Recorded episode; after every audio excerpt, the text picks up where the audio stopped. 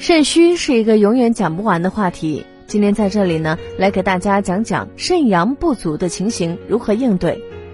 这个症候太过普遍，为人熟知，关于其应对之道啊，已经远远超出了方剂本身，而是涉及到了中医学对养生防病的一些核心理念，甚至可以涉及到我们中国人独有的文化理念、精神特质。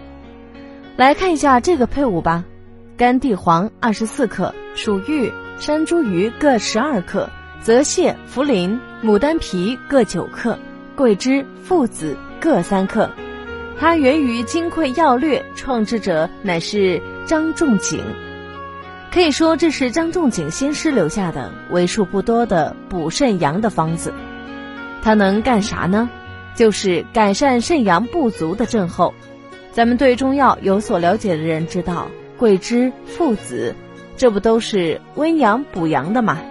肾阴症就是由于肾阳不足所致的四肢不温、小便不利或尿频、舌淡胖，素有痿泄之疾，精神疲惫、身体酸乏无力、迟脉沉细等。不过这里有2个要点，我们必须搞清楚。如果搞不清楚啊，就相当于糟践了仲景先师的一片苦心。第一个，你看啊，这里面虽有桂枝和附子这样的补阳药，但是用料很轻。相反，甘地黄这样的补阴药用量却多出来很大一块。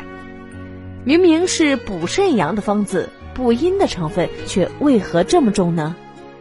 原因是祖国医学认为阴阳互根，阳从阴中来，阳好比灯火，阴好比灯油，只撞灯火不加灯油，火是烧不起来的。因此仲景主张壮补真阴，然后微微补阳，即可令阳气长盛不衰。这个想法太重要了。我们现在很多人只看到如何让自己增添活力，却意识不到休息的重要性，总是想方设法让自己兴奋，却忘了兴奋的前提必然是休整。比如说现代人的熬夜，喜欢后半夜入睡，就是不养阴的表现。时间长了，你的阳气一定受损。这个辩证的关系我们不懂，就是不会养生。如果大家在两性生理方面有什么问题，可以添加我们中医馆健康专家陈老师的微信号2526563325免费咨询。